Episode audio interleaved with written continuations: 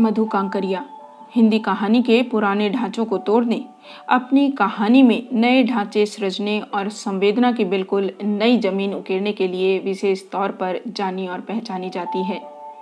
तो आइए सुनते हैं उनकी लिखी कहानी, काली चील। कोई स्मृति ज़िंदगी से बड़ी नहीं होती और न ही कोई सोच, पर कुछ स्मृतियाँ, कुछ ज़िंदा और गर्म एहसास, टीस बनकर ताउम्र सहलाते रहते हैं आपको। चेखव की एक कहानी पढ़ी थी। एक क्लर्क की मौत, जिसमें एक क्लर्क होता है, एक बार वह थिएटर हॉल में कोई नाटक देख रहा होता है कि अचानक उसे ज़ोर से छींक आती है। छींक इतनी तेज होती है कि छींक के कुछ छींटे सामने बैठी मटकी सी मोटी और गंजी खोपड़ी पर गिर जाते हैं। गंजी खोपड़ी घूमकर आँखें तरेर कर पीछे देखती है। तो क्लर्क के होश उड़ जाते हैं। वह उसका बॉस था। बॉस उससे कुछ नहीं कहता। पर अफसरशाही का आतंक उसके मांस में ही नहीं, हड्डियों तक में धसा था। वह और अधिक चैन से बैठ नहीं पाता। बार बार उसे लगता है कि अनजाने ही सही, पर उससे भयंकर अपराध हो गया है। उसकी बदतमीज छींक के गंदे छींटे बॉस की खोपड़ी पर नहीं पड़ने चाहिए थे। जाने क्या सोचेंगे बॉस? कौन जाने उसे नौकरी से ही? डर पंख पसारने लगा। बॉस का आतंक। कंधे पर बैठे गिद्ध की तरह हर पल उसे अपनी नुकीली नोक से लहूलुहान करने लगा। अब गई नौकरी। थिएटर खत्म किए बिना ही वह घर लौट आता है और सीधे पहुँचता है बॉस के यहाँ। काफ़ी इंतज़ार के बाद बॉस घर आता है। जैसे ही बॉस की निगाह उस पर पड़ती है, वह गिड़गिड़ाता है। बॉस, मैंने जानबूझकर नहीं छीका। मुझे माफ़ कर दे। बॉस उसे कुछ नहीं कहता। बस एक ठंडी और उदासीन नज़र उस पर डालकर रह जाता है। वह और अधिक डर जाता है। बॉस सचमुच उससे बहुत नाराज़ हैं, इसलिए उसने मेरी बात का जवाब तक नहीं दिया। उसके वजूद का अंश इस डर से ग्रस्त हो जाता है कि उससे दुनिया का सबसे बड़ा अपराध हो गया है। बॉस के आतंक के नुकीले कांटे उसे रह रह कर चुभते हैं। पल भर के लिए भी वह पलक तक झपका नहीं पाता है। खौफ और आतंक की नोक पर टंगा वह आधी रात में ही फिर जा पहुँचता है बॉस के घर। सर, मुझे माफ़ कर दे। मैंने जानबूझकर नहीं छिका था। इस बार बॉस सचमुच अपना आपा खो देता है और चीख कर कहता है, गेट आउट। सुबह वह क्लर्क अपने कमरे में मृत पाया जाता है। सवाल यह उठता है कि यह कहानी मुझे क्यों याद आती है रह रहकर? क्या इसलिए कि इसके सूत्र अवचेतन की किसी गहरी पीड़ा या अपराध बोध से जुड़े हैं?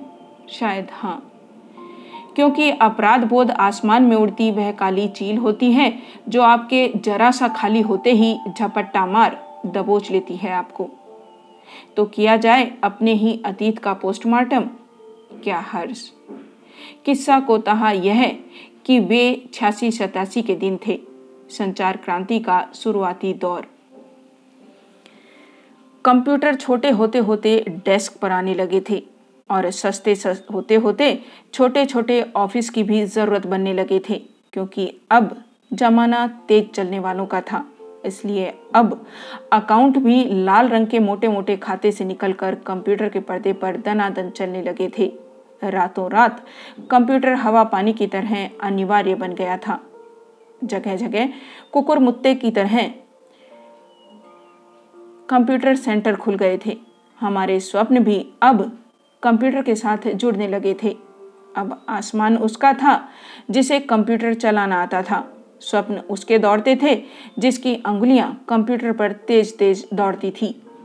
पर पुरानी पीढ़ी, जिन्हें न कंप्यूटर चलाना आता था और ज़िंदगी की घिस घिस ने जिन्हें इतना घिस दिया था कि जिनमें नया कुछ भी सीखने की ऊर्जा और उमंग ही नहीं बची थी। कंप्यूटर के बारे में सोच सोच उनका रक्तचाप बढ़ने लगा था। उनकी ऊर्जा और सपनों का लीकेज होने लगा था। क्योंकि कंप्यूटर के चलते उनकी ज़िंदगी अनाथ हो इधर उधर भटकने लगी थी। मैं उन दिनों कोलकाता के प्रसिद्ध टी एक्सपर्ट हाउस में ताज़ा ताज़ा कंप्यूटर प्रोग्रामर बनी थी।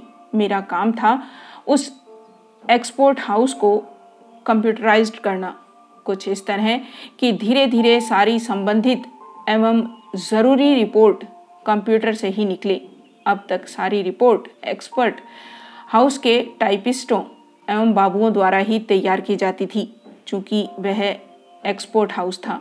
इस कारण इन टाइपिस्ट और बाबुओं का भी अपना अलग ही रुतबा था, जो मेरे आने के चलते एक दम से धचक गया था। आधे से अधिक टाइपिस्टों को पियोनगिरी में लगा दिया गया था और जो आधे बचे हुए थे, वे भी ऑक्सीजन पर थे। कब गिर जाएँ? उन पर बेकारी या अपमान की गाज।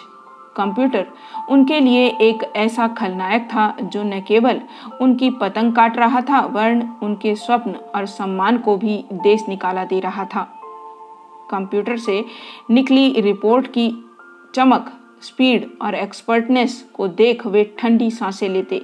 बीते दिनों की जुगाली करते और अपने हाथों से अपनी मेज पर मुक्के मारते। जब कभी कंप्यूटर से निकली रिपोर्ट में मेरी गलत समझ के चलते कोई भूल निकल आती या आंकड़े गलत बोलने लगते, उनके चेहरे पर सौ सौ गुलाब खिल जाते, हवाएँ तेज तेज चलने लगती। उनके होठ जो इन दिनों नौकरी जाने की चिंता में हंसना भूल गए थे, उन पर हँसी किसी चिड़िया की तरह फुदकने लगती। वे फिर पुराने दिनों का स्वप्न देखने लगते, जब वक्त ज़िंदगी से भरपूर था। और इतने नीरस काम करते हुए भी वे फिल्मी गीत गुनगुनाने, चुटकुला सुनाने और मुख्यमंत्री ज्योति बाबू पर बहस करते हुए ठहाका लगाने की कुबत करते थे। उन दिनों को सलाम करते हुए वे फिर अपनी कल्पना में कंप्यूटर को बाहर निकाल अपनी टाइपिंग मशीन और अपने पुराने साथियों को बाइज्जत प्रतिष्ठित करने लगते। अपने आसपास में अस्पृक्त और तटस्थ मैं उनकी बेबसी का स्वाद लेती, उनके सपनों से खेलती, उन्हें घायल करती, तेज़ी से सिस्टम को कंप्यूटराइज्ड करने में लगी थी। उन्हीं प्रयोगों वाले दिनों में एक दिन एकाएक मेरी हार्ड डिस्क क्रैश कर गई। अगले दिन एक्सपोर्ट हाउस को अपनी रेट रूम, जर्मनी और जापान आदि देशों के प्रतिनिधियों को भेजनी थी, क्योंकि उसी दिन ऑक्शन होने वाला था। हमारा एक्सपोर्ट हाउस स्थानीय बाज़ार से ऑक्शन से चाय पत्तियाँ खरीदता। फिर उनकी ब्लेडिंग टेस्टिंग और ग्रेडिंग आदि पर उसे रूस, जर्मनी जैसे देशों को मोटे फ़ायदे में एक्सपोर्ट करता था। बहरहाल, ऊपर से आदेश आया, सारी रिपोर्ट सुबह तक लग जानी चाहिए।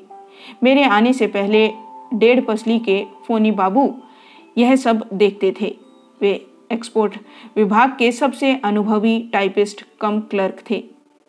कोई साधारण दिन होता तो वे कंप्यूटर की इस दगाबाजी पर बहुत खुश होते। शायद मित्रों को दावत तक दे डालते, क्योंकि उन दिनों उनका सबसे बड़ा दुश्मन यदि कोई था तो वह कंप्यूटर ही था।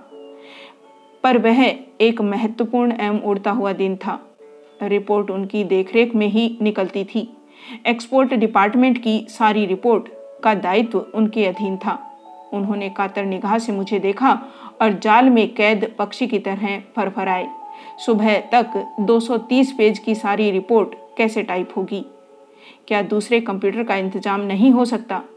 बैकअप तो है ही आपके पास। मैंने गर्दन उचकाई और अपनी अक्ल से पंगा लेते हुए कहा, मैनेजमेंट से बात कीजिए। उनका अधबूढ़ा चेहरा, हल्के से कांपा, आँखों में बॉस का खौफ उभरा। सामने के दो टूटे दांतों से दयनीय हँसी बिखेरते हुए लटपटाई आवाज़ में पिनपिनाए, साहब बहुत गुस्से वाले हैं। मेरी तो हिम्मत ही नहीं पड़ती। एक बार तो गुस्से में उन्होंने रजिस्टर ही मुझ पर फेंक दिया था। करीब खिसक कर वे फिर फुसफुसाए। आप पर तो वे बहुत मेहरबान हैं। आपके साथ तो हँसी मज़ाक तक चलता है।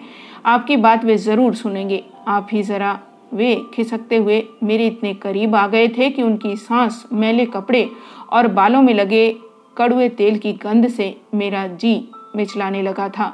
मेरे लिए यह कोई महा मुश्किल कार्य नहीं था। मैंने एक निगाह घड़ी पर डाली और एक निगाह उनके चेहरे पर डाली, जहाँ डर, कुरूपता और मनहूसियत के जाने कितने जाले लटक रहे थे। मुझे उस पूरे माहौल से जितनी अधिक वित्रष्णा हो रही थी, पोनी बाबू की आँखों में उतनी ही अधिक उम्मीद की किरण क्रोंद रही थी। वे फिर लटपटाते प्रेम से बोले, आप करेंगी ना बात? बोलते बोलते जाने कैसे? वो उनकी बाई आँख दबी। मुझे लगा शायद इसी मनहूस शक्ल गंदे कपड़े और अजीबो गरीब व्यवहार के चलते ही बॉस ने उन पर रजिस्टर फेंका होगा। उनकी यातना का दुष्ट आनंद लेती। गर्दन झटकती, मैं यह जा वह जा। दूसरे दिन ऑफ़िस पहुँची तो बड़ा विचित्र और दयनीय नज़ारा था। ज़िंदगी जीता जागता युद्ध बन चुकी थी। गिरते डालते बावन वर्षीय फोनी बाबू को तीन पियोन पकड़कर टैक्सी में चढ़ा रहे थे। वे उनके पंजे से निकलने की असफल कोशिश कर रहे थे। बीच बीच में वे अपनी अकड़ी गर्दन को दाएँ बाएँ हिला रहे थे। उनका दिल अभी भी झूलती लालटेन की तरह भक भक कर रहा था। वे बुदबुदा रहे थे। अभी भी चालीस पन्ने बाकी हैं। पास खड़े दूसरे क्लर्क से मैंने पूछा माजरा क्या है? तो पता चला, फोनी बाबू रात भर मशीन पर मुंडी झुकाए टाइप करते रहे थे। रात बीत गई, फिर भी जब वे घर नहीं पहुँचे तो उनका लड़का पहली ट्रेन पकड़कर ऑफ़िस पहुँचा। उस समय भी वे दीन दुनिया को भूल अपने अंगों को झुकाए। कछुए की तरह सिकोड़। वह जनवरी की कुरकुराती रात थी। अपने आसपास से निरपेक्ष दनादन टाइप करते जा रहे थे। उन्हें पता ही नहीं चला कि कब रात बीती और कब सुबह फूटी। उनके लिए सब कुछ स्थगित था, मिथ्या था। सत्य था सिर्फ़ उनकी नौकरी टाइपिंग मशीन और 230 पेज।